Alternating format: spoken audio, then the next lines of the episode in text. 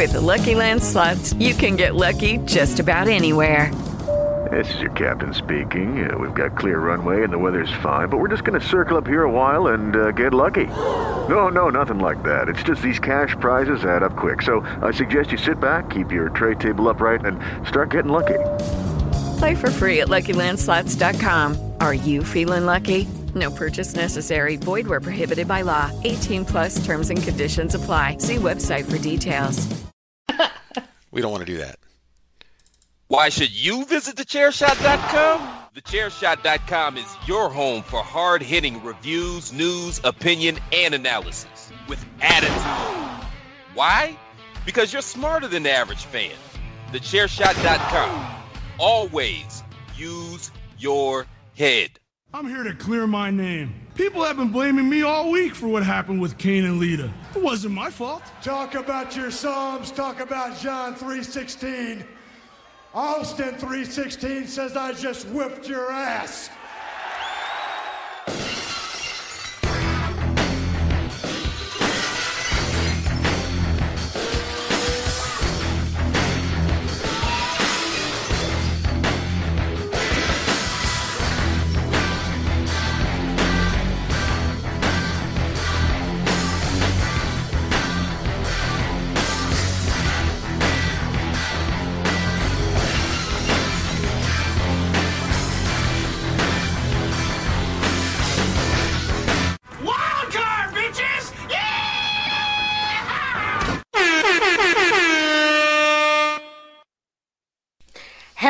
Everyone, and welcome to another edition of the hashtag Miranda Thechairshot.com. Show. Always use your head. But that's it. That's the only one. It's the only one I'm doing. That's the only one. That's, Thechairshot.com. Always use your head. Okay. I'm happy this now. this show hasn't even left the station, and it's already off the rails. So. I figured I would get out of the way early. I mean, there'll be other Yeah, reasons why it goes off the rails, but I figured I would get that aspect out of the way early because we all know how much you love the show opening that I ruined. But you know what? It wasn't my fault. It's not my fault. It was my fault. it was his fault, but you know, hey, if if you're joining in, you may be wondering what the hell have you gotten yourself into. Well, me myself, I am the ring announcer to the stars, Miss Fancy Pants herself, Pretty Bird, and of course the Queen of Soft Style. My name's Miranda Morales, and I'm the host of the hashtag Miranda Show. I felt like I felt like after your name you need something. Like I'm Miranda Morales, and they're like something needs to play, and but we didn't talk about it ahead of time or anything. So you know, No, I we just- didn't. no, this is not like me, a planning Dave. meeting. No. it's the actual show, right? As people can tell, I mean, it's funny. We did pla we did have a planning meeting before the show this time. We did. but we didn't plan this part of it. This this is No. never planned. this part is never planned. You know, it's like, haha, here's the banter. It's like, is Miranda and Greg having um just regular conversation that's recorded for all the internet to, to hear? Yes, that's all it is. And it's just like That's all it is. That's the way every podcast is. Yes. The, it's off the rails. You know, I've done that three or four times today. It's okay. Uh, Gone off the rails. off the rails. Well, and you might be wondering who in the world am I talking to? Well, I'm talking to my co-host, Greg DeMarco. Yep, that's me. Me right here. This guy. Well, not this guy. But me, the guy who loves Adam Cole more than life itself. That's me. Greg DeMarco. Yeah. The guy responsible for everything bad that happens on this show. It's me. Yeah, no, I mean, this uh, podcast is part of the Chairshot Radio Network, which is part of the Chairshot.com. Thechairshot.com. Always use your head. which is your source for all that is wrestling news, analysis, and opinions. The most reliable sports source, the best source. Um, and as Greg alluded to uh, during Chairshot Radio, we got a little you know, little uh, push. Uh, some some well known wrestlers apparently did some perusing of the Chairshot.com um, and liked what they saw. the Thechairshot.com. Always use your head. Yeah, Disco Inferno is a fan of thechairshot.com and you can hear on a recent edition of Keeping It 100 and he actually goes to the website and and uh, and yeah, I didn't talk about this on on Chairshot Radio. Do you know why he goes to the website?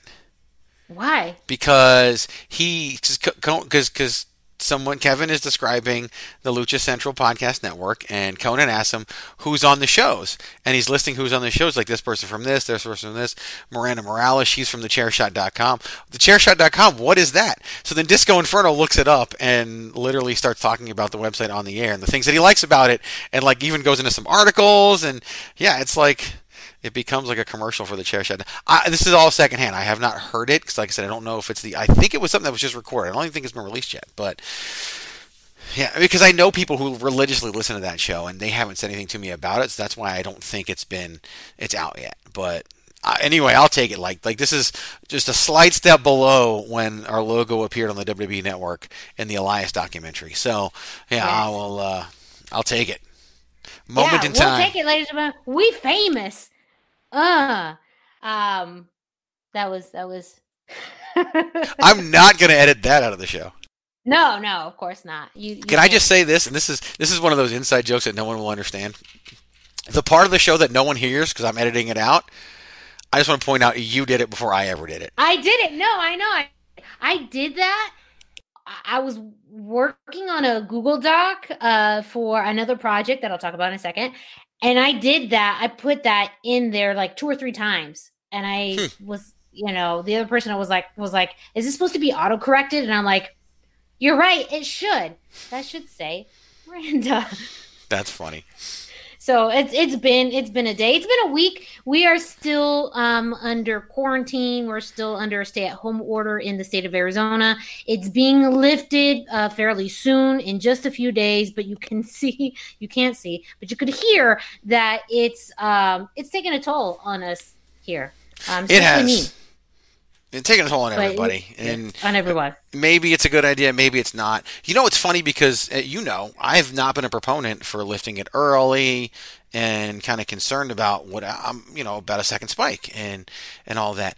And then over the weekend, I was at Walmart shopping because I need to be at Walmart, and there's a million people around, and nobody's social distancing, and two thirds of them aren't wearing masks, and I realized, well, we've gotten this far like this, so opening the gym might not be that bad.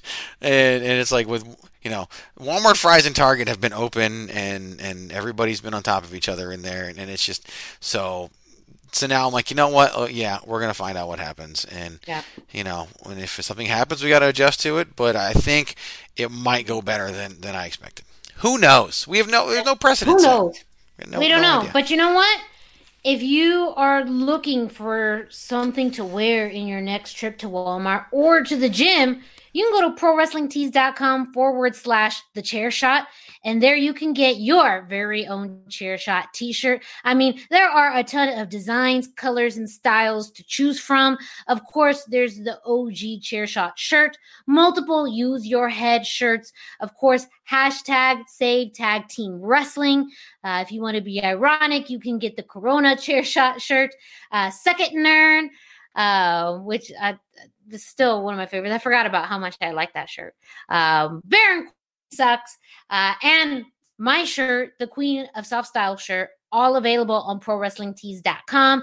T-shirts start at $19.99, but if you want to spend a few extra dollars, you can get it in soft style, which means you can add an extra level of comfort to you as you are, you know, trying to social distance yourself at a Walmart or a Target or at the gym because you know people are going to be coming back to that. It's going to be New Year's all over again.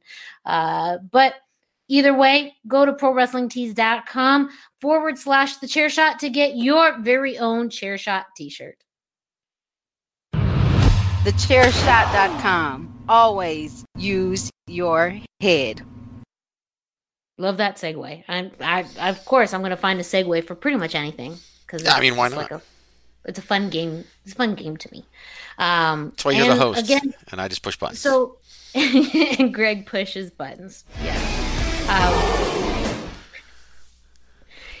Greg also complained how much he didn't play any Adam Cole sound bites last week, so he has a lot to make up for. Yeah, we use a lot of the energy that. Truth be told, we just didn't need him last week, and maybe we don't need him this week. But do you really believe that? No. No, I always need. I already answered that question. I always. You need always them. need them. Always Yes. need them. So I want to get into this week's topics because You we know have what? some really Can- good I, topics. We- I just thought of a T-shirt that I should make that I'm never going to make because it's talking about always needing it, right? You always need Adam Cole. Always need Adam Cole. And for some reason, this creative mind that's created entire websites and launched podcasts and everything else thought for a brief second I should make a shirt that says "Food, Sex, Adam Cole." I'm not going to, but I thought about it. no, but you would, and you would wear it, and you would. I mean, you know that meme, that obsessed girlfriend meme. That's Greg and Adam Cole. Oh yeah, definitely. Like I have, I, I've, I've probably sent Miranda more pictures of Adam Cole than any woman in the world. That's for damn sure. So That's true. Yeah. You know what? I'm surprised. So this week on the Greg DeMarco show, it was actually a really, really good episode. I listened to it Monday morning, first thing. Um, and you interviewed the lovely and talented Mrs. DeMarco, um, Holly, and she. It was a really fascinating interview. I I just liked listening to your dynamic a lot with her. Um, I've only seen and he- heard little glimpses of it, but to have you know a full, pretty much ninety minutes of it was was fantastic. Um, the fact that Adam Cole was really not brought up once. I mean, that's That's that's, true. love. that, that's because it's you know he's a newer thing and she's not around so much of the newer stuff. Although you know she did one of one of the things she got me and still sitting over here on the floor is the the Pro Wrestling Illustrated uh, year in review where Adam Cole was the wrestler of the year. But yeah, it was more about you know before Adam Cole's time some of the stuff that we talked about in terms of actually wrestling content. Anybody who's listened to the shows knows that we don't talk a lot of wrestling on the solo show, but uh, we talked more with with my wife who's not a wrestling fan than we have with the previous three guests who are wrestling people. But that's just kind of the way it works, and it's really by design. Um, Um, it was a lot of fun. It, it was a blast to do, and and yeah, there's there's more to come from that it seems now you know you know how podcasting works right you do one and next thing you know you catch a bug and you want to do more and Yeah. yeah that that that's, That's- happening That's pretty much what happened. I mean, we could talk about all the great podcasts that are on uh, the Chairshot Radio Network, of course. Uh, the hashtag Miranda Show being one of them. Chairshot Radio, which we record right uh, before this, is part of that, and lots of other fun podcasts. Of course, the DWI podcast, Pod is War, The Reaction, Outsider's Edge, Badlands, just a lot of fun podcasts. So if you are looking for a wrestling podcast, you can listen to any of on thechairshot.com. You're welcome. TheChairShot.com.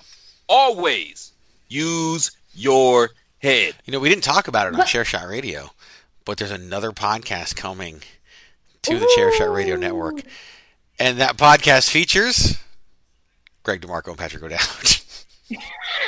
I was gonna say, so Greg is the godfather of thechairshot.com. Of course, he's you know the creator, the founder, the owner, you know all, all of that. But he's also the godfather of thechairshot.com. He's pretty much been on every podcast on the Chairshot Radio Network.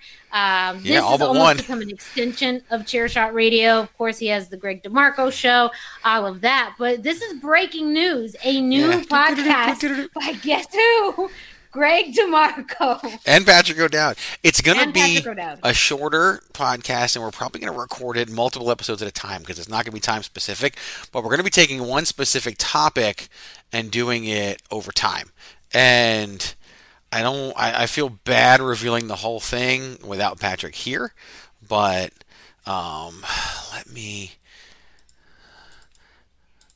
Talk amongst yourselves. I'm going to find a one, Talk- which yes, is yes, you. talk- Um, Talks amongst myself. yeah, which I'll. is, you know, I'm, I'm gonna. I'm just give. I'm just gonna give a tease. a tease. just takes me a second to for- get there. For a brand new uh, show from from uh, the Chairshot a Radio little bit of a teaser.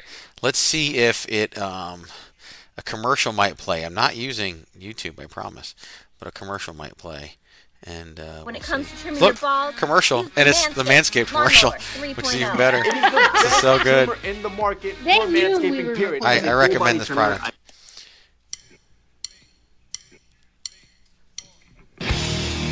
Time to play the game. That's all I'm gonna play. That's it. That's all I'm gonna play. Lots of room for interpretation of of that. There is But, lots of room for uh, interpretation, but I will tell you, go with your initial thought and keep it simple. that's what that's what I will that's what I will tell you about that one. Uh, well, you know, speaking of of podcasts and the love and growth of podcasts, so the Chairshot Radio Network is growing, um, and on top of that, uh, my own uh, experience in podcasts is growing as well. Um, I am now on an additional podcast um, that's part of LuchaCentral.com, um, which is your source for everything related to the world of lucha libre. Um, it is a project that is just in its infancy. Um, the first episode of the English edition uh, of the Lucha Central weekly podcast is up on YouTube. You can access it through luchacentral.com or go to Lucha Central's uh, YouTube page. Um, but this is something that's a, a, a big turn um, from the work that I do on the chairshot.com. Um, this is a podcast that's solely dedicated, mainly dedicated uh, to exploring topics, uh, news events, um, and personalities in lucha libre. This actually came about from a previous announcement I had on social media, partnering with the wrestling calendar to film a segment for Lucha Central that would also be a weekly segment, um, highlighting lucha libre events uh, happening all over the U.S um, in partnership with again uh, the wrestling calendar which is a website that anyone can go to to view uh, events happening all over the us and around the world. Um, right now there's not a whole lot of wrestling live wrestling events happening uh, because of covid-19 but uh, through that partnership came an opportunity to be part of the english edition of the lucha central weekly podcast. And uh, i was asked to to participate in that. And uh, was still very young, but uh, I do this podcast with two other people. Surprise, surprise, another trios podcast. Uh, Dusty Murphy and Brendan Barr um, are my co hosts for that show. And I kind of joked in my head, like, the reason I have another podcast uh, and with two other uh, individuals is because Greg and Patrick are so mean to me that I had to find a whole other podcast to, to go on. It's not entirely false. If you listen to this week's chair, chair, chair shot radio, they come at me pretty, pretty good. So I had to find a whole new podcast on a whole new uh, channel in order just to have, uh, you know, people who are nice to me. But that's the way the But yet, works. you still could escape the asshole, so it doesn't matter. No, I still couldn't. Oh, you know, I am very fortunate as much as I joke around that Greg is also uh, part of the Lucha Central podcast network. He is helping producing a lot of shows, uh, putting a lot of things together, guiding a lot of the podcasts, and putting content up um, because, you know, it's Greg. He is a, a really big advocate of producing some amazing wrestling content um, and also is always just a good friend and uh, is someone that I can always rely on and count on when needing advice and expertise, especially in the realm of podcasting. Um, being able to do this and also Chair Shot Radio now for over a year, which is insane. I just saw a time hop um, on Facebook about one of the kind of first episodes I did of the hashtag Miranda show, um, and that was over a year ago. So to be able to do a different project in a very different realm of professional wrestling, but something that I'm very interested in and wanting to learn more about and develop my podcasting skills um, and have a format just like luchacentral.com has been very amazing. And to have someone like Greg who uh, is part of the production of that is fantastic. And they're very lucky to have you. And I'm excited. I'm excited about it too. And, and it's different work. Like you never really hear my name or hear me on the air there, and that's kind of by design. So yeah, Miranda knows I, I like to stay in the background as often as I can, despite the stuff I do and hamming it up on air and everything. I actually have have grown to the point where. Um, my greatest contribution, I believe, is actually behind the scenes, and that's why I love so many other things that I get to do that people don't always hear about. They end up hearing about it on these shows, but um, when when someone's at something or hear something that I produce, they don't necessarily hear me. They they hear the other people that get produced, and that's a lot of fun too, and something that I don't think I ever. You know, back when you first start doing this stuff, you don't think that's where you're going to end up, but that's where you end up. So, yeah.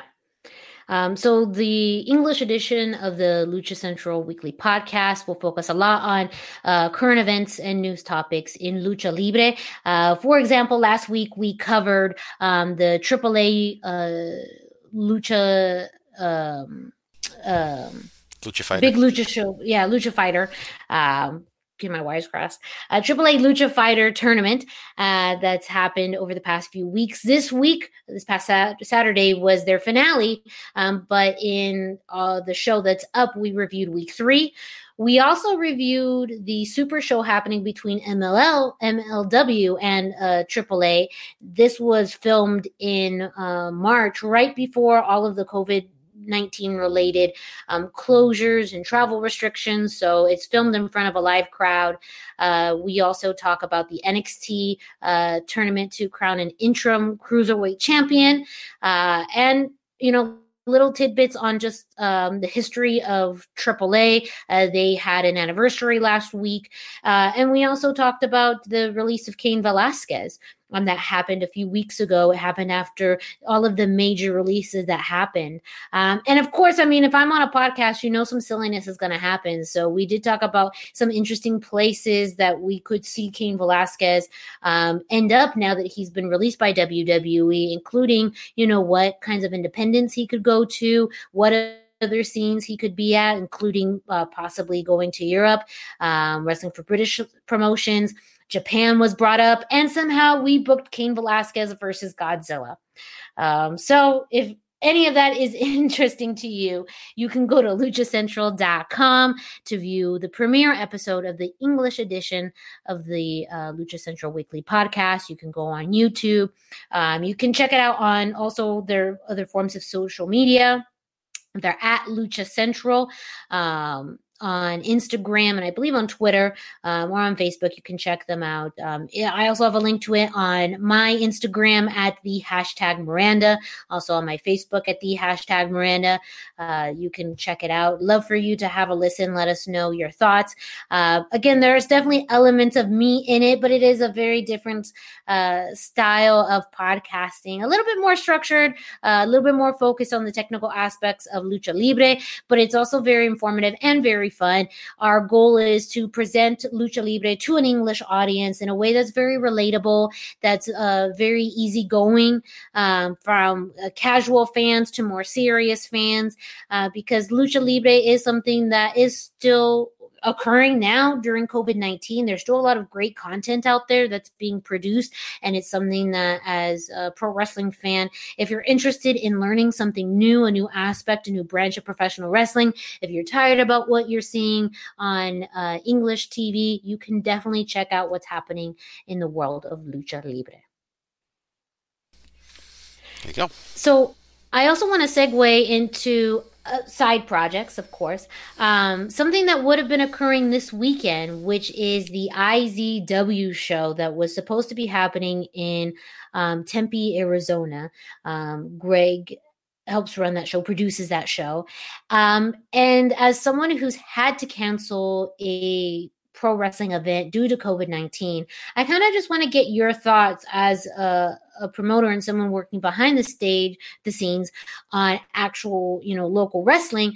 Your thoughts on this upcoming weekend and, and kind of what's next, um, and your thoughts on what's happening on the independent scene on the local level for pro wrestling. Yeah, and I'm glad you said that I was a promoter because otherwise it would have sounded really bad if I was like, you know, I'm the promoter, right? Um, because like helping run it and promoting are two totally different things. But it does it was supposed to be Saturday. Saturday, May 16th was supposed to be the IZW Grand Prix, crowning the first IZW champion in over a decade. Um, we're pretty much right at a decade. Now it's going to be over a decade. And of course, you know, several weeks ago, we, we, we canceled the show um, because of everything that was going on. And it was funny today when, when we, you know, people found out that the stay at home order was going to end on the 15th and not the 16th. I was like, well, that would never would have been able to run the show anyway. Like no one's going to want to pack themselves like sardines into a small room the day after this thing ends. Like it's just not going to happen. But it is bittersweet because to, you know, today's when we record this, it's May 12th. It should be like four or five days before this show. Like, I should be stressed beyond belief and should be freaking out and, and calling calling Miranda on the phone and being like, oh my God, is anybody going to come to the show? Like, what are we going to do? What's going to go wrong? Like, I'm always kind of a nervous wreck. And and there's none of that. And I actually kind of miss it. You know, it, it it's. Um, it, it does kind of stink in that regard.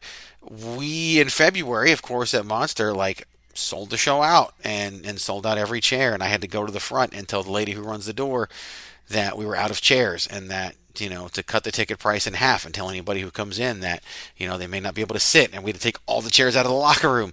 And so so there were no you nobody had a chair in there either.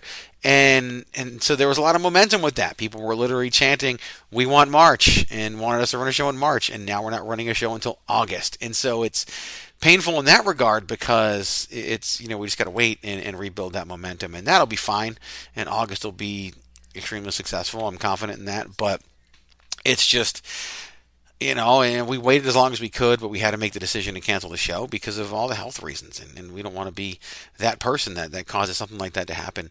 Um, but it still kind of stinks because you get a lot of momentum, and that's the biggest thing. Like we had all this momentum rolling into May, and we only run every three months, and we just had to completely ground that to a halt because of what's going on, and so did everyone else. And what's really funny is this notion that a lot of people think that the in, you know certain independent promotions won't be able to come back and I got to be honest with you, that's not the business model of an independent wrestling promotion. Like this notion that COVID's going to destroy all these independent wrestling promotions isn't really true. Like if you don't run a show, there's no cost involved. There's no like like you know there was very very minimal cost involved in that IZW show up to the point where we canceled it. It's really just a marketing cost.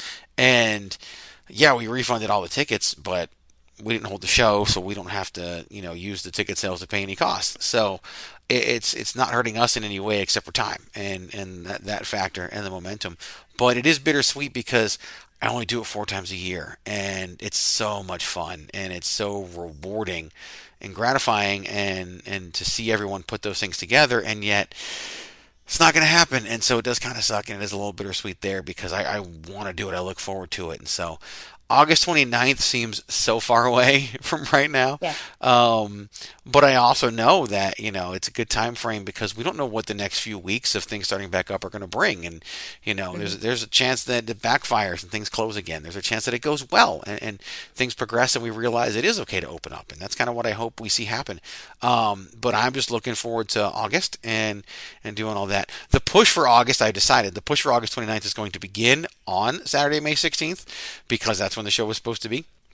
still three and a half months away, so it, it gives us that opportunity, and we're still going to crown a champion. We're just going to do it in August, and, and we're just going to move Grand Prix to, to August. I'm redoing everything. Um, I just feel like it'd be weird to use the same marketing materials now. Like I just think that's so associated you gotta, with. You got to freshen it up. Not just that, but that's so associated with like you know the coronavirus and COVID nineteen, and we had to cancel for all that reason. Like I have to erase all that from from people's thought processes, and you know even renaming the show is a thought. But I don't want to do that because it's going to be a yearly event. So yeah, it just is. It's a thing, and and it's just part of the reality of what we're living through right now, and it sucks.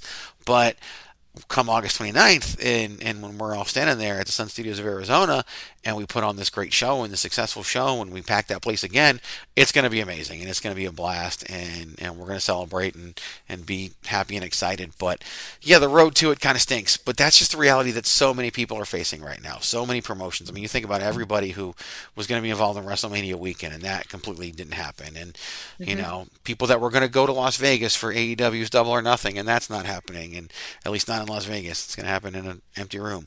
But it's just all these these things that are just it's all part of reality. But you know, two years from now, it's just going to be this thing that we look back on. Hopefully that that happened and and it's an experience we draw from. But life will be what life is at that point. I don't want to say back to normal because I do think things will change a little bit. I just think yeah. it's inevitable that that something affects nine, ten weeks of your life, it's going to change.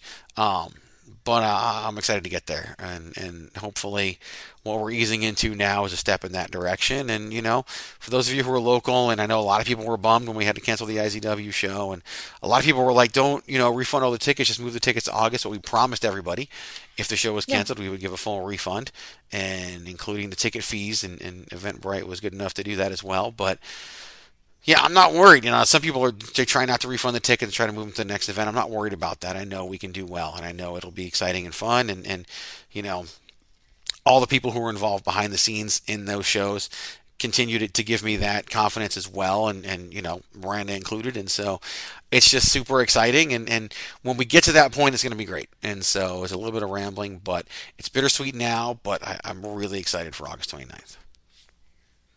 I'm really excited for it too. And you bring up a valid point regarding this idea on momentum. I think that's the biggest thing that, as fans and, and likely promotions too, are more worried about. That it's not so much um, you know what what it means for the future of the promotion as it is you know you have these shows planned out months in advance to continue to build a momentum and when you had such a success like you had in february i mean we, we're relying on the momentum to carry us through to may and now that the momentum's been broken up not only just with the separation of dates but when you go through a pandemic like covid-19 where every day is more bad news.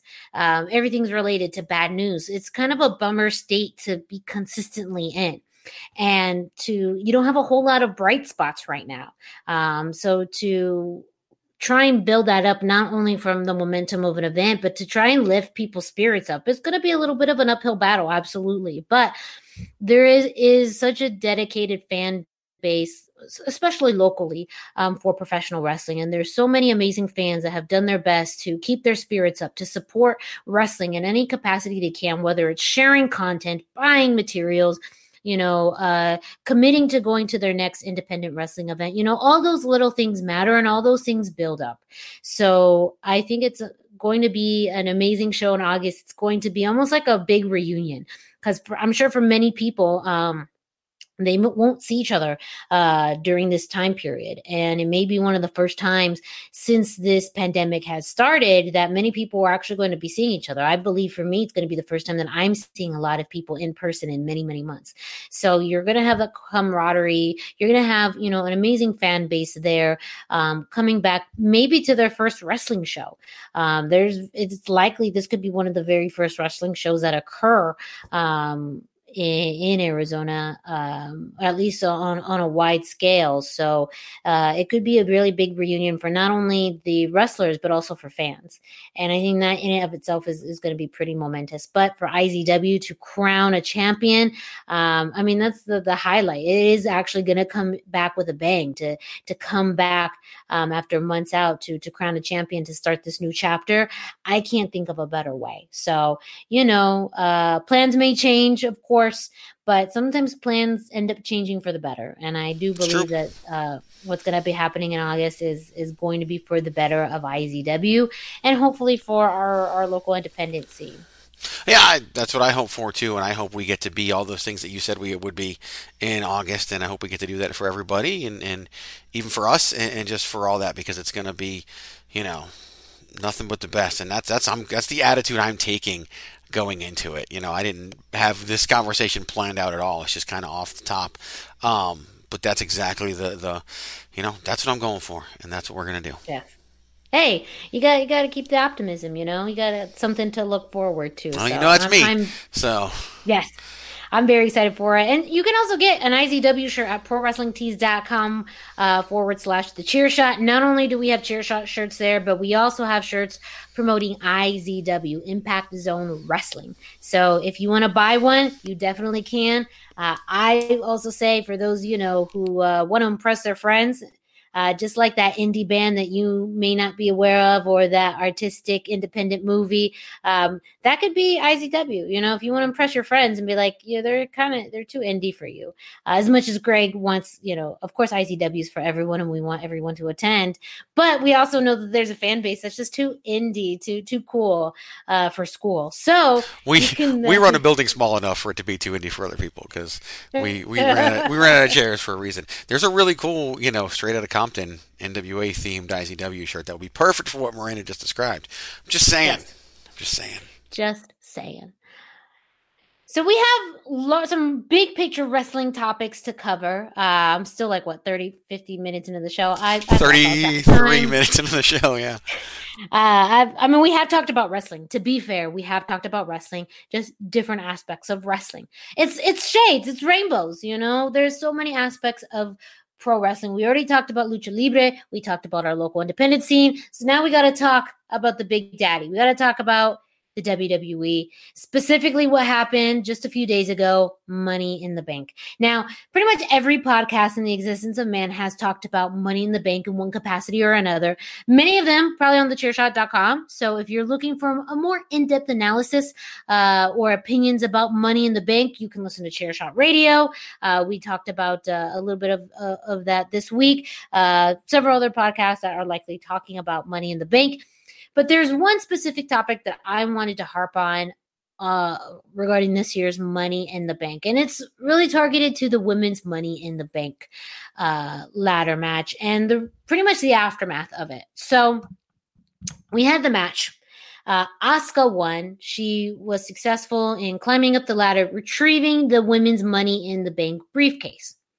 Fast forward to yesterday, Monday night, where there was a big announcement coming from Becky Lynch. She starts off Monday Night Raw coming down the ramp with the money in the bank briefcase. Not Asuka, Becky Lynch. So she comes, has the uh, briefcase on a table, and kind of starts talking, kind of in code a little bit, uh, about having to leave for a while. Um, asks Asuka to come down. Asuka comes down and pretty much is wondering why does Becky have her briefcase? And that's a good question. How does Becky have the briefcase? How did she get it without Asuka knowing? Nobody knows, but that's not the point. The point is uh, Becky announces that she is vacating her Raw Women's Championship um, opens up the briefcase to show that the Raw Women's Championship was inside the briefcase all along, just like when we uh, realized that the confidence that we were seeking was in us all along. Um, does that work? I think it's more appropriate than you know. Yes, is that is that how the secret works? Like you just envision the the thing that you want, and then it's been in the briefcase. It's been inside you all along. Um, wait, wait. So what's in the briefcases? So if it's in you all along, and it really is you all along, then it sounds something like this. Dave, it's me, Dave. Yeah. She was the champion all along. So it was revealed that the Raw Women's Championship was inside the briefcase. Was it all along? No, not really, because uh, as Greg uh, well, Greg, you you revealed it on Chairshot Radio that the Money in the oh, Bank hey, match was recorded about a month ago. April fifteenth was the the, the, yeah, the, the date I'm almost going a month ago. So it hasn't been in there the entire time, but it was in there. Uh, Asuka celebrates. She's really excited now. She she is now Raw Women's Champion, um, and you know celebrates around the ring. It's actually pretty funny.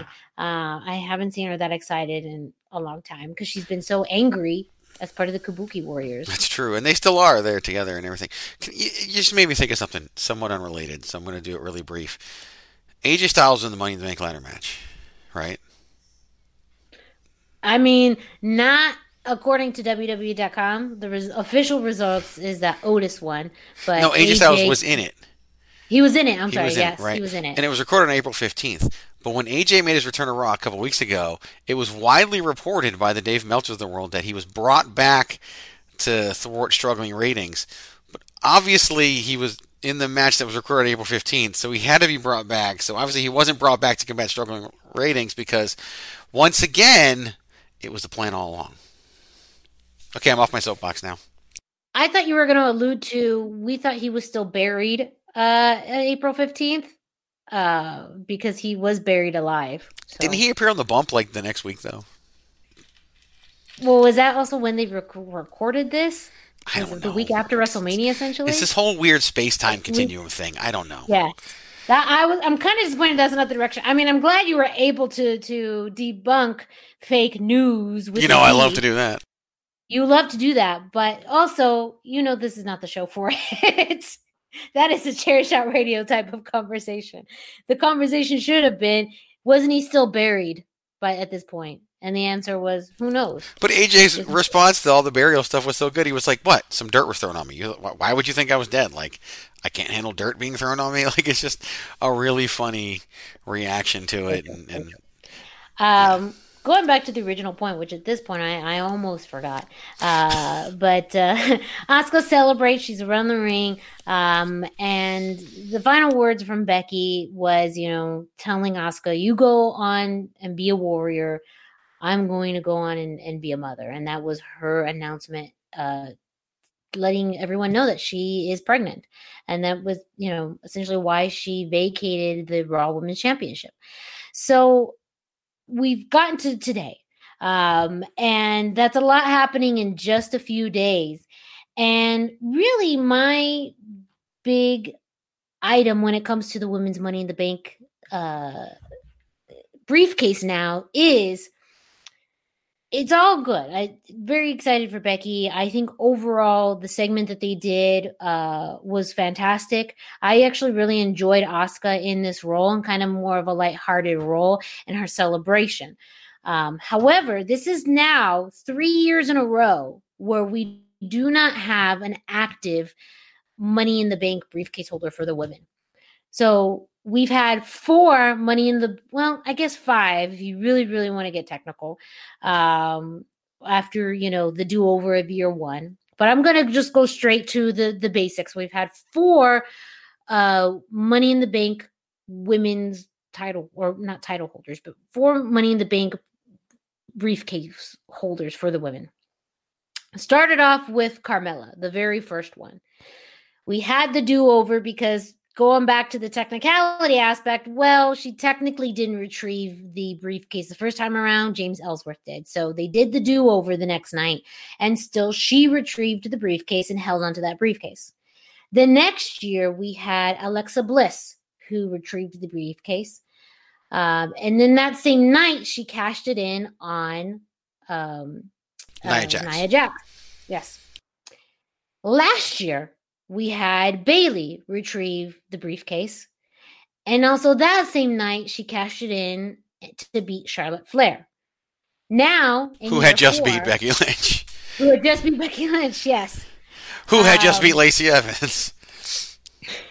It's a twisted web we weave. We need a flow chart. This year, we had uh, Asuka who retrieved the the briefcase, and technically she doesn't need the briefcase anymore because she is now the champion or the championship was in the briefcase all along. So my biggest gripe with this is that in three consecutive years, we've had pretty much these stories end within the same night, and in this case of the most recent uh, briefcase holder, within 24 hours. And going back to the original Money in the Bank uh, briefcase holder, Carmella, she held that for a very long time, very much teasing when she would cash it in, and took an opportune time to cash it in on Charlotte Flair after she had just finished a match and, and retained, um, and cashed it in in kind of the most um, well known, most ideal circumstance. And uh, I mean, look, when we get down to it, we could probably just blame Edge. He did it so perfectly the first time around. He set the bar so high that it was expected that every cash in was going to be that suspenseful. The uh, uh, just the fact that you are the briefcase holder and that you're holding on to it and you're planning and and it could be at any time um that it it added really uh, not only a, a, big what if to you know who's holding it but also um, it added some weight to the briefcase of how much that it really meant to that person to have an opportunity that you could cash in at any time really my biggest gripe is i really do feel like every year in the past three years there's been a little less value to the cash in um, aspect because of the way that it's happened so quickly. That it hasn't been as strategic as it was set up in the original uh, briefcase uh, holder. And in my personal opinion, and Patrick O'Dowd will love this. Carmella in the Bank is the best briefcase holder, one of the best for both men and women's in in modern history, but absolutely for sure the best women's briefcase holder in this short history that we have had it. I don't know if this sounds too nitpicky, but at the same time, you know, we there was already a lot of ideas in fantasy booking about Shayna Baszler being the title to being the briefcase holder, um, because we thought it would be an amazing way to set up another match with her and Becky Lynch. Pretty much her looming, pretty much always being there. Um, just Becky always having to turn her back to never knowing when Shayna Baszler would be there to cash in. That's not happening, of course, because of Becky Lynch's announcements, and Shayna didn't win the the briefcase. Um, but also very feasible in that would have been Asuka, very much someone who could have held on to that briefcase for a long time. Um, I think, as much as I appreciate the moment that they had in the big unveiling, I also do think that they should have vacated the title and done some kind of tournament or something um, Asuka could have been involved if she wanted to, but also could have been looming saying, whoever wins this, just know I could cash in on you at any moment. I think that would have been a more appealing long term story. In the short term, you got the warm and fuzzies, you got this great moment, and you also got a bit of an Asuka turn um, where she may be more of a face now, a face champion. But I, am I want to know your thoughts, Greg. If I'm crazy in thinking this, if if the women's Money in the Bank briefcase has lost some of that prestige because of the way that it's been handled the past few years, or is this just short term hindsight? Um. I think what you're feeling there is natural, and there's a lot of thoughts that I have, and I'm going to kind of go maybe backwards. I don't know. I don't think the women's Money in the Bank briefcase has lost its prestige because it, to me, it's just a money in the bank briefcase. I don't think it's a separate briefcase because it's the women's. And I've complained publicly that why is the women's briefcase still smaller than the men's? Like that shouldn't even be the case it is. anymore. It's facts. We've done. We've we figured that out. We yes. we went to I the Royal that. Rumble. well, yeah, but and that was 2019. But yet in 2020, yeah. they're still using a smaller one. Like it just doesn't make sense. I'm okay with the different colors, and we used to have the red and the blue back back in the day, and I actually really liked the green one. But it just and, and it was funny because the smaller one was the same price as the bigger one, and that's what we were really complaining about because mm-hmm. capitalism. Um, and capitalism is why the world's opening back up next week. But that's a whole other, topic. Um, so I don't. I, I, view Money in the Bank prestige as, as the same. So I want to, and there's literally several different things I want to talk about based on all the great things that you said. The cash-ins that you referenced, because we really have only had one woman carrying the briefcase, like you mentioned, that's Carmella. I loved Alexa Bliss's cash-in when she did it. Like Ronda Rousey in the big match with Nia Jax and Alexa Bliss cashes in only to lose to, to Ronda at SummerSlam, the next pay per view event. But it was so Alexa Bliss at the time, especially with her character, it fit and it just made perfect sense. And the way she went out there and interfered in the match and, and ended up winning the briefcase, I thought it was was brilliant. Alexa Bliss booking.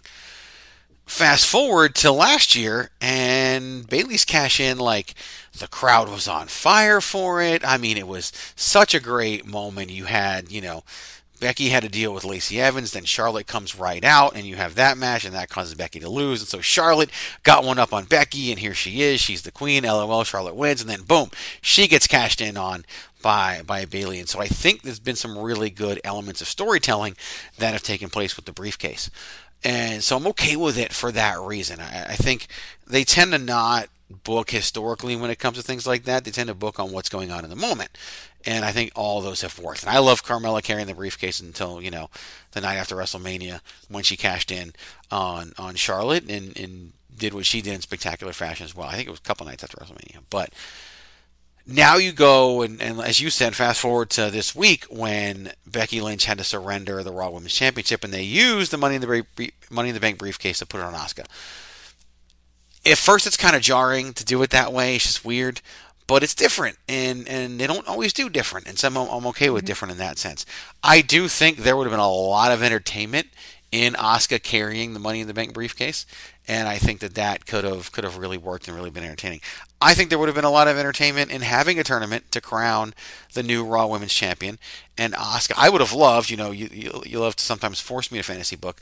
I would have loved to see the finals come down to Asuka and Shayna Baszler, and you know, maybe Shayna pull, does what everyone does to her and reverses a move and like pins Asuka while Asuka has her in a choke. But that has worn Shayna down so much that Asuka turns right around and cashes in right after losing the tournament final and becomes the briefcase, you know, cashing the briefcase to, to win. But then if you look at WWE as a whole, we've got a tournament going on on NXT right now to crown a brand new cruiserweight champion because Jordan Devlin's stuck in the UK. And as Patrick O'Dowd texted me after the recording of Chairshot Radio, yeah, breaking news. Sammy breaking Zayn is forfeiting or having to, to forfeit the Intercontinental Championship, and a tournament's going to start on uh, SmackDown to crown a new Intercontinental Champion. Now, it doesn't seem like that's an interim championship, even though the Cruiserweight title is an interim championship. Who knows? So then you would have had three of these tournaments going on at the same time. Now, maybe that's not a bad thing, given that we need the programming and, and we don't have crowds and, and all of that, but it, it's it's something where I at first thought thought the same thing. This was a horrible way to move the belt over from one to the other. Um, Asuka does have wins over Becky. We were there for one of them at the Royal Rumble. Becky literally tapped out to Asuka. I don't think she's done that since. She's barely taken any losses since. Um, and then Asuka, of course, you know, won the, the ladder match at, at TLC later that year over Becky and Charlotte. So Asuka's a hell of a decorated champion. A lot of people, I think, sometimes forget that. Well, and now, I mean, kind of jokingly, she's beaten WWE. There's been a lot of fun um, content out there, but she has won every major title, every major match that there is for her to win. Yeah she's completed all levels. So yep. I do think that if anyone, if this were to happen, Asuka is a, a, really fitting person for this role and for this opportunity. And also that it is Becky giving this to Asuka after uh, the matches that they've had over the past year. It all fits. I, I, absolutely. I feel like it fits in storytelling and to have someone of the caliber of Asuka be kind of this next title holder after Becky has held the Raw Women's Championship for so long um, is only fitting. Plus, if you think about it too, do they even have the talent at their disposal, given the way they're taping right now, to pull off a good women's title tournament on Raw? They may not. And, and no, I mean maybe not a tournament, but they could have done, you know, some other match, type of triple match, threat match, something like that. Yeah, or triple threat, You're whatever right. it would have been. But uh, I do see what you mean as far as you literally could have three different tournaments all happening at once and there could have been some variance in the way that they were set up but still having three tournaments having happening simultaneously even that's too much for WWE. So going to back to you know what you're saying about this being different, absolutely. I mean that is one of the biggest gripes that as fans we hear a lot is they don't do things differently. You know they're not very creative, and they to their credit, they're trying. I think this was one of the most creative unveilings uh, or forfeitures of a belt ever. So I I really do like how it happened, but going back historically too, again three years you do make also valid points about what they meant in the moment. I remember totally marking out about Bayley's cash in last year because she, she was in a down slump.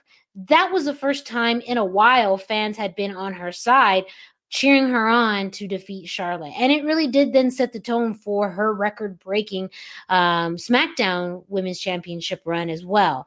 And the same thing for Alexa Bliss. I mean, it was so in character for her. It also then fed into her story with Nia.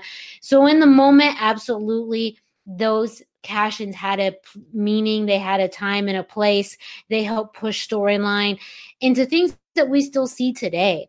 But also after a while, and again, this is just me. I get kind of tired of seeing that same thing happen year after year. And you think this is going to be the year that things change. Of course, again, it's a very different way. No one would have expected that this is how the women's money in the bank briefcase would have been utilized this year, but it did. And I definitely commend them for being creative. But also, after a, a while, we get if they keep doing this in some kind of manner year after year where the briefcase is really only seen for a short amount of time do do you think people lose interest in it Maybe. I, I think you run that risk, and that's where the challenge of booking and writing and all that comes into play. I mean, you know, Brock Lesnar held it not too long ago, and and he you know, did a great job with it, and it was fun. And he was carrying around like a boombox. And we got boombox Brock. You know, it's funny That when you talked about Edge. Shit, I have And- to admit. Yeah, it was Oh, hilarious. was some good shit. My favorite Didn't briefcase holder and my favorite cash in ever is actually the Miz, and I loved his cash in on on Randy Orton the way he did it. And you go back and watch it, like it's it's masterfully done. And because the Miz was like the first person you were like, maybe this guy's gonna lose because it's the Miz, and he wasn't a big deal, and then they turned him into a big deal.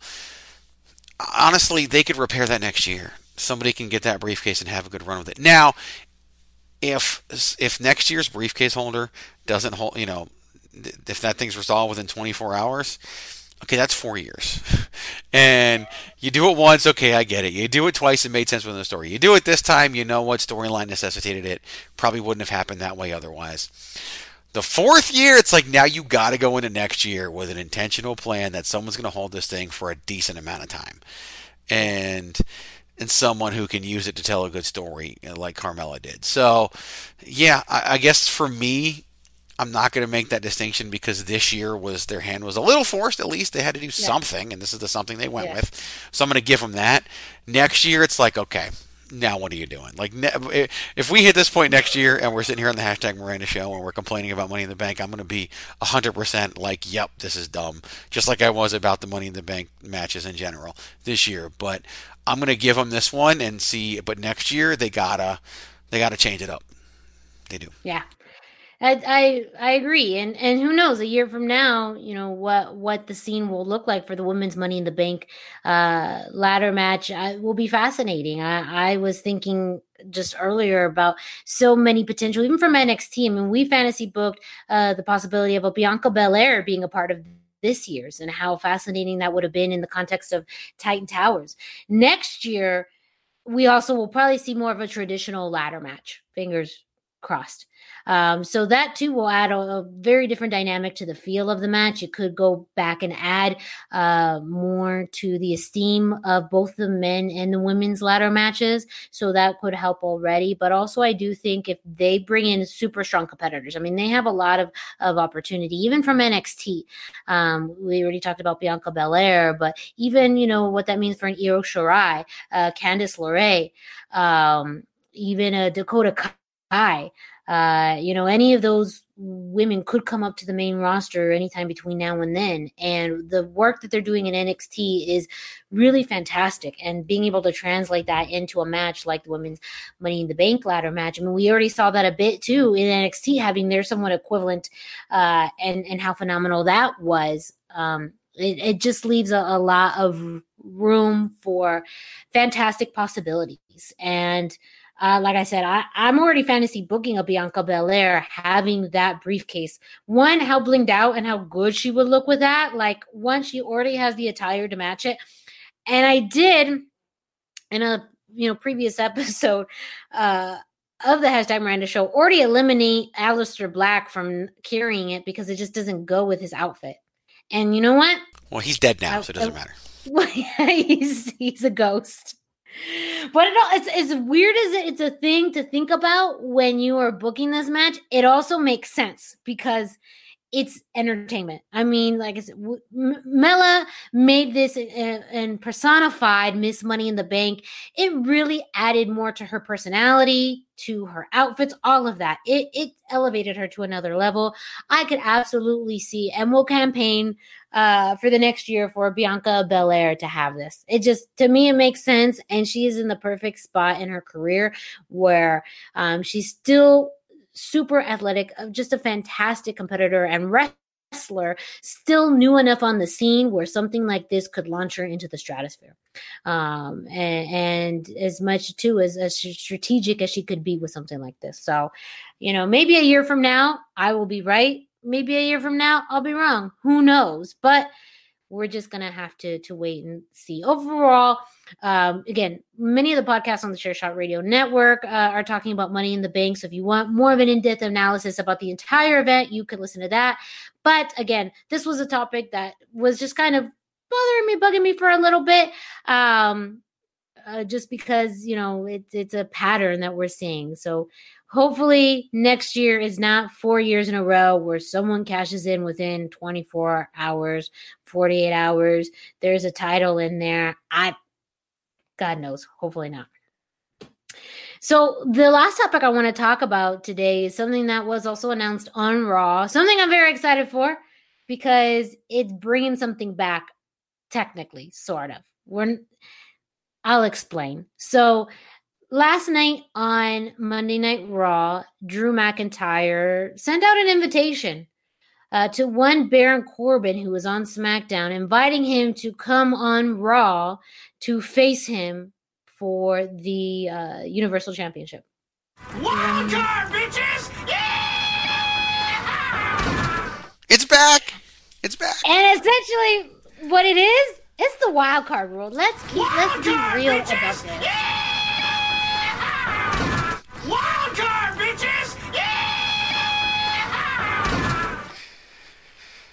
It's it's back. It is a wild card rule 2.0 uh, because we know invitations like where where's manners coming in. The only person who has manners in WWE is Lacey Evans, and you know that comes and goes when she's heel or, or, or face. But uh, yeah, so we're going to have you know SmackDown wrestler superstar come on to Raw. I am sure on Friday night there will be an invitation from someone on SmackDown to invite someone from Raw to, to come in next week, you know, and then eventually people are going to just start showing up. No one's going to feel invited anymore. They're going to say, screw the invitation. I'm just going to show up to Raw. I'm going to show up to SmackDown. And we're going to have the wild card rule back into effect. And, and I'm I so mean, sad because back when we had the first wild card rule, it was basically a reason to get this guy in every show. This is my yard now. But now we can't do that because and Kofi because Kofi was on every show too, back when they did that, and and now Kofi's in a tag team again, and Roman's in at home. So yeah, it, it's it's interesting that, but I'm excited about it. I mean, this is the time to do it. It's it, it double mm-hmm. double. It's summertime is the time to do this kind of thing. That's when they did it last year. It's like almost like to the to the year, like to the day when they announced this craziness last year. But it's also you know, it's just with everything that's going on in the world right now, it makes perfect sense. Maybe maybe someone from Raw is going to be in the Intercontinental Championship tournament that we just learned about a little while yeah. ago. There's so many possibilities. In fact, the possibilities are endless. I'm okay with it. I really am. Yeah. I'm more okay with it this time than I was last time. Yes, yes, and I I I don't see what the big deal is about this time. I know that uh, a lot of that was building up to know us knowing that there was going to be another brand split because this was happening right before uh, SmackDown was on Fox, and there was a lot of rumors and news speculating uh, about how Fox wanted certain people on their show and USA wanted certain people on their show, and they wanted to have different feels and different vibes um, and and selling points for each show. But you're absolutely right. We live in a time now where options are limited. Uh, and in order to c- keep producing new content on a weekly basis, when you don't have a crowd, when you have limitations on wrestlers who are active on the roster, it absolutely makes sense to do some crossover.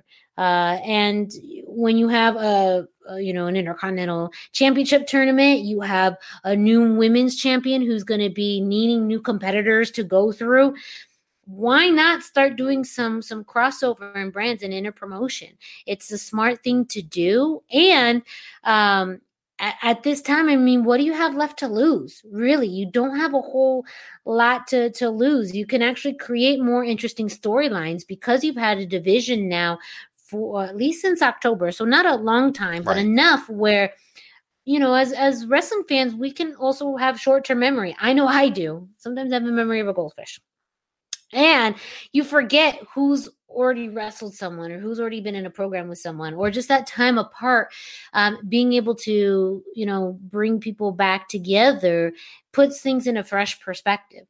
Um, and it you know ratings is a whole other subject and topic because there is uh, a lot of negative press around ratings but a lot of that has to do with viewership all over to pretty much on every type of, of show is going down for multiple reasons mainly because more people now are focusing on news networks to get you know the latest update and information on you know the current pandemic.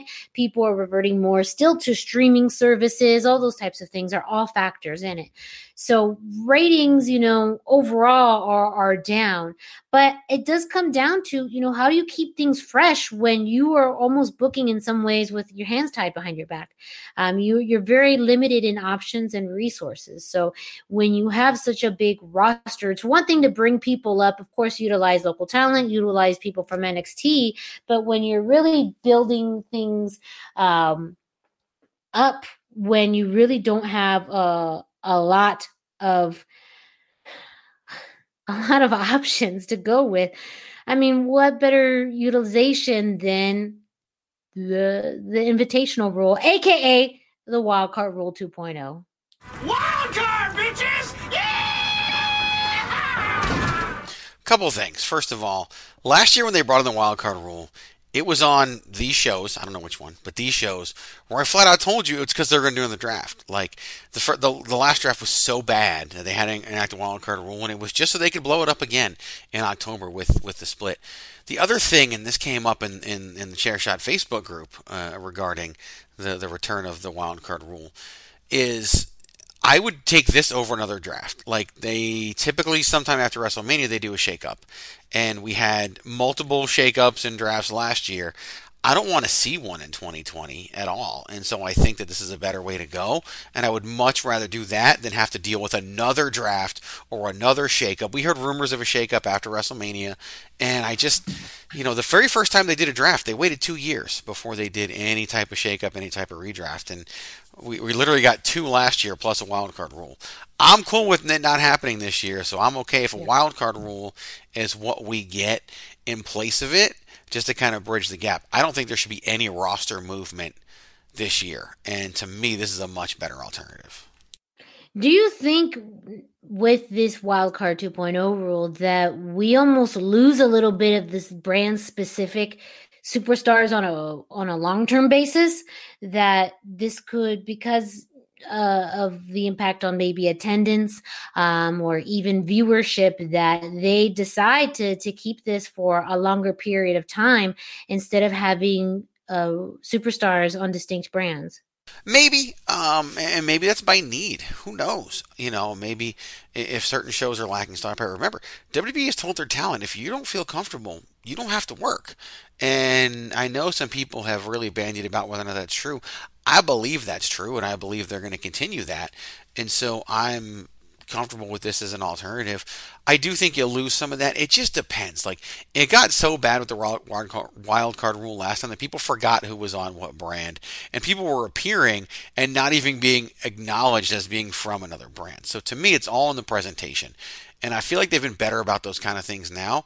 I feel like it'll be like like if Baron Corbin's on Raw, I think they'll be very specific about the fact that that's SmackDown's Baron Corbin, even if it's every week for eight weeks. They'll uh, God, I hope it's not because Baron Corbin sucks, but I think they'll be very good about that in the long term. Um, I just it's all in how they present it. It's, it's all in what they do, and it and hopefully it has a defined endpoint because sometimes WWE just lets things die, like the last wild card rule. They never told us when it was over. It was just over, and and that's kind of what they do. They don't want to tell you. It's like it's why they don't talk about Roman Reigns that much. It's not because there's an edict. It's because they don't want to keep pointing out that he's not there. Especially when the whole crux of his WrestleMania 34 match with Brock Lesnar was the fact that Brock was never there. So it's to me, it's just it it, it can take away some of the importance of the brand split and some of that significance unless they do it right. And and they've been doing it right this year. So I'm willing to kind of see that out and see what they do, but I do think what you mentioned is a tremendous risk in what they're doing. Well, and another reason why I don't think this particular iteration of the invitational rule i'm just calling it a rule but this inv- this aspect of, of being an invitation is going to last is the element of surprise we literally just saw that yesterday you mentioned on Chairshot Radio that you were kind of surprised that they didn't announce ahead of time that Becky Lynch had, you know, a very specific announcement of, of being pregnant because it was an element of surprise. And they know that that could draw people in when you don't know what to expect. So continuously laying out every week who from which brand is going to come over, that's going to get boring after a while. And fans are going to expect it. And they're going to be able to see or, or know, you know, what's happening and, and not feel compelled to tune in. But when it's a surprise, like the wild card rule, they're maybe more likely to want to tune in because then you don't know who from what brand is going to show up. And hopefully that does incorporate NXT. That could also be the outstanding element that could happen because Survivor Series set the precedence for NXT coming into both Raw and SmackDown. And if that's an element that, and we've also just seen that now too, um, from uh, matches here and there um, of of NXT superstars coming to to Raw and SmackDown. But if that's an additional element, maybe too that NXT is incorporated into this invitational where they can invite someone from Raw or SmackDown in there, that's a whole other element that can really add a, a huge surprise. I mean, you already have Charlotte Flair as the NXT Women's Champion. Um, and of course, you know, she could defend that on Raw or SmackDown. That's already been something that's that's been speculated uh, already. Um, we if, if we start to see more of that interaction again from NXT to the other brands, that could be a game changer. And again, what could make something like the invitational rule, aka the wildcard rule 2.0, uh, uh, better this time around than previously? Wildcard, bitches! Do think the NXT involvement is is something that I hadn't even thought of, and, and that's a brilliant point because it's they, they they set that precedent with Survivor Series, and it was highly entertaining. One of my favorite just off moments from last year was when the club, the OC, showed up on NXT and Tommaso Ciampa walked out and welcomed them to the main roster of NXT, and it was just such a great moment. And and Ciampa, of course, carries the NXT flag better than anybody. And it's weird too because they still kind of, especially with Bianca Belair going to Raw and the Forgotten Sons going to SmackDown, they still kind of have the call up aspect of it all, and, and it's still very a very real thing, more real than I think we were willing to admit when NXT went to the USA Network. I think the element of having people go across all three brands is is very very possible. Um, it also again is risky, like you talked about before. It's just you gotta do it without blurring the lines so much that you can't unblur them, and that's the biggest challenge of it all. Like you've got to be so specific about indicating who's from where, and using the different graphics, and really just driving that home on commentary. As much as people complain when commentary overdoes it on things. Sometimes you got to overdo it on things to make sure people understand. It's also a great boost for NXT if they do that because they've used, you know, quote unquote main roster talent on NXT to boost ratings in the past. And that's what they were doing with Charlotte and that's what they've done with Finn Balor. Although I think I'm ready to call his NXT run a failure, but that's a whole different topic for a whole other time. Um, I honestly think that this could open up some more opportunity and, and, some highly entertaining moments because that's just the talent they have at their disposal, especially with the new taping schedule and everything they're doing. Um, I think they absolutely should involve NXT, and, and it's just time. Like I'm ready to see Velveteen Dream work his magic elsewhere besides NXT, and I think that there's a lot that can be done with this iteration of the wild card. It's just a wild card rule now. It's a, that's the official name. Yeah, I mean it, it's it's hey, it even has just more appeal when you say wild card rule than invitational. Yeah, exactly. Invitational Why should you Wait, visit the chair one, hang on. shot? There we go. Wildcard, bitches! Yeah! But I do think I- I'm for it. I- I'm more for it now than I was last year. I didn't hate it last year, but I didn't love it either. But I think the timing is right, and I think that it's uh, it's an opportunity. I don't know why they're not using the name. Maybe they felt negative about it last year, and that's why they don't want to reuse the name. I don't know because because the negative reaction that fans had. Who knows? I think people would be all about it. People are all about it. Everyone's calling it the wild card rule, regardless of, of what Yeah, they're calling pretty- it, because that's what the damn Yeah, thing is. because it's it's much more appealing. Yeah, there was, I I get that maybe the execution of it wasn't the greatest, but the actual rule, the naming of it, I mean, also just like anything else, when something goes away for a little bit and then it comes back, people are more appreciative of it. There's now more people who are excited about this than than they were uh, when the original wildcard rule came out because we've had time to, you know, mourn it, process it, and forget about it. Oh, and now we remember it, and it's great again because we all love nostalgia. and it's nostalgia mark right here. and it's only one year. Is, it really nostalgia when it's only one year later? But apparently it is with this one. It feels like forever, Greg. It does. It you really know does. that it's been only two months. I know, right? It does. As many No, of really us does. have been in stay at home and quarantine. You know, it's funny too that you bring up the the aspect of last year. This happens a lot to WWE.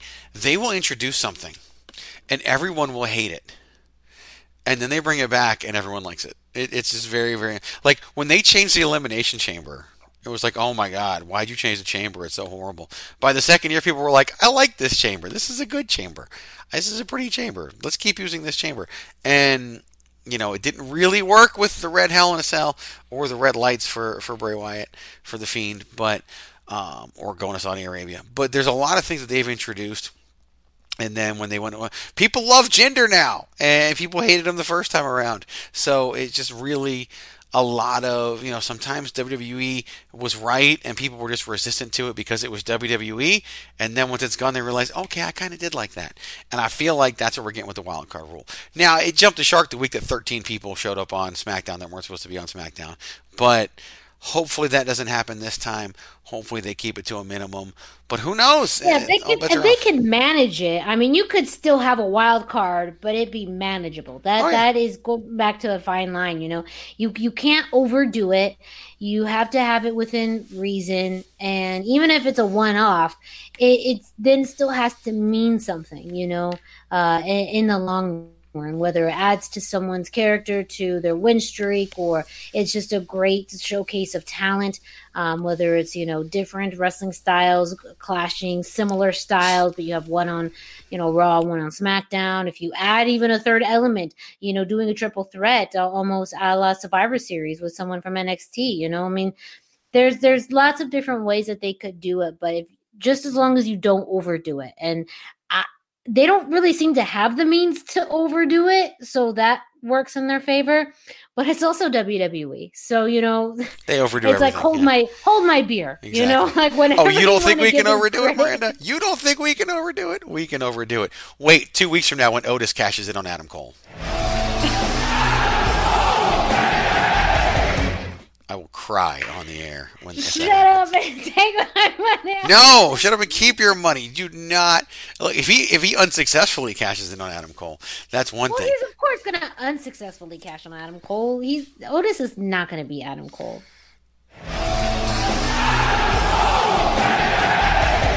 He better not. I will cancel. But no, I won't. I won't cancel anything if that happens. Come on, now. I, I can't even pretend like I, I, it's NXT's on the network. This is such good shit. Yeah, then then he'd lose Adam Cole forever, and that's that's a risk he's not willing to take. Absolutely not. That that will never Absolutely not. never happen. That's a So- non-negotiable. you know, it, it it's a crazy time, but you know, I, I'm I'm very optimistic and, and very hopeful for you know what what's to present in the next few weeks. Um, you know, right? Money in the Bank's still happening, right? That's a thing. It's still a thing. I mean, yeah. yeah. it it no, it's happening, right? You have the memory of a goldfish. Yes, yes, yes, I do. hmm That's my cheap attempt at humor. Um, Greg will edit that out. I, I have a one edit maximum, and you already used it earlier in the show. Damn it! Oh, okay. Well, it was your terrible joke, so um, I'll give credit where credit's due.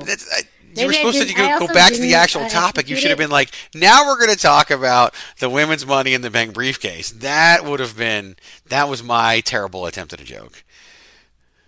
Yeah, it was terrible. That's also a lesson learned. Just never to to use your ideas again. Probably, Which is a especially, lie. especially my idea like that, like texted to you during a show is probably like we usually vet them out first and make sure they're good, and we make them better. I know, and, I same and with you know your I can't ideas me. multitask. I can't podcast and read text. same We time. did prove that during Chairshot Radio. You're right. which is why I got in trouble at Chairshot Radio. So we've really come full circle on this week's hashtag Miranda Show. Thank you so much for listening. You can find Greg DeMarco on social media at Chairshot Greg. You can find the Chairshot on social media at the thechairshot.com and of course the thechairshot.com. I am on Facebook and Instagram at the hashtag Miranda. Um, feel free to leave comments. Let us know what you think about the show. Uh, provide insight on any of the topics that we talked about this week suggestions for future topics and all of the above. Uh, thank you so much for listening. Uh, i am continuously grateful for all of the listeners uh, who chime in who come in you know every week. Even if you just come in every so often to listen it means a lot during this time where uh, you know, without local wrestling, without, you know, wrestling to physically be at, it kind of leaves a hole in your heart, it leaves a hole in your schedule as well. Uh, but it has also been a great time to explore different aspects of, of professional wrestling, get involved in new projects, and continue to do, you know, what what we enjoy doing, which is talking about wrestling. So uh, I'm excited for what's to come. Um, again, also check me out on the uh, English edition of the Lucha Central Weekly podcast on luchacentral.com. Um, chairshot.com, chairshot.com, chairshot.com. Uh, for every time I mention Lucha Central, I have to mention the Chairshot. You, you Uh, don't you don't have to do that. That's okay. I, I mean, Thechairshot.com. Always use your head. Although it could be funny. It, it could be. It could, yeah, it could be, it could be contact, contractually obligated. Who knows? Um, but again, thank you so much for listening, and we will be back next week.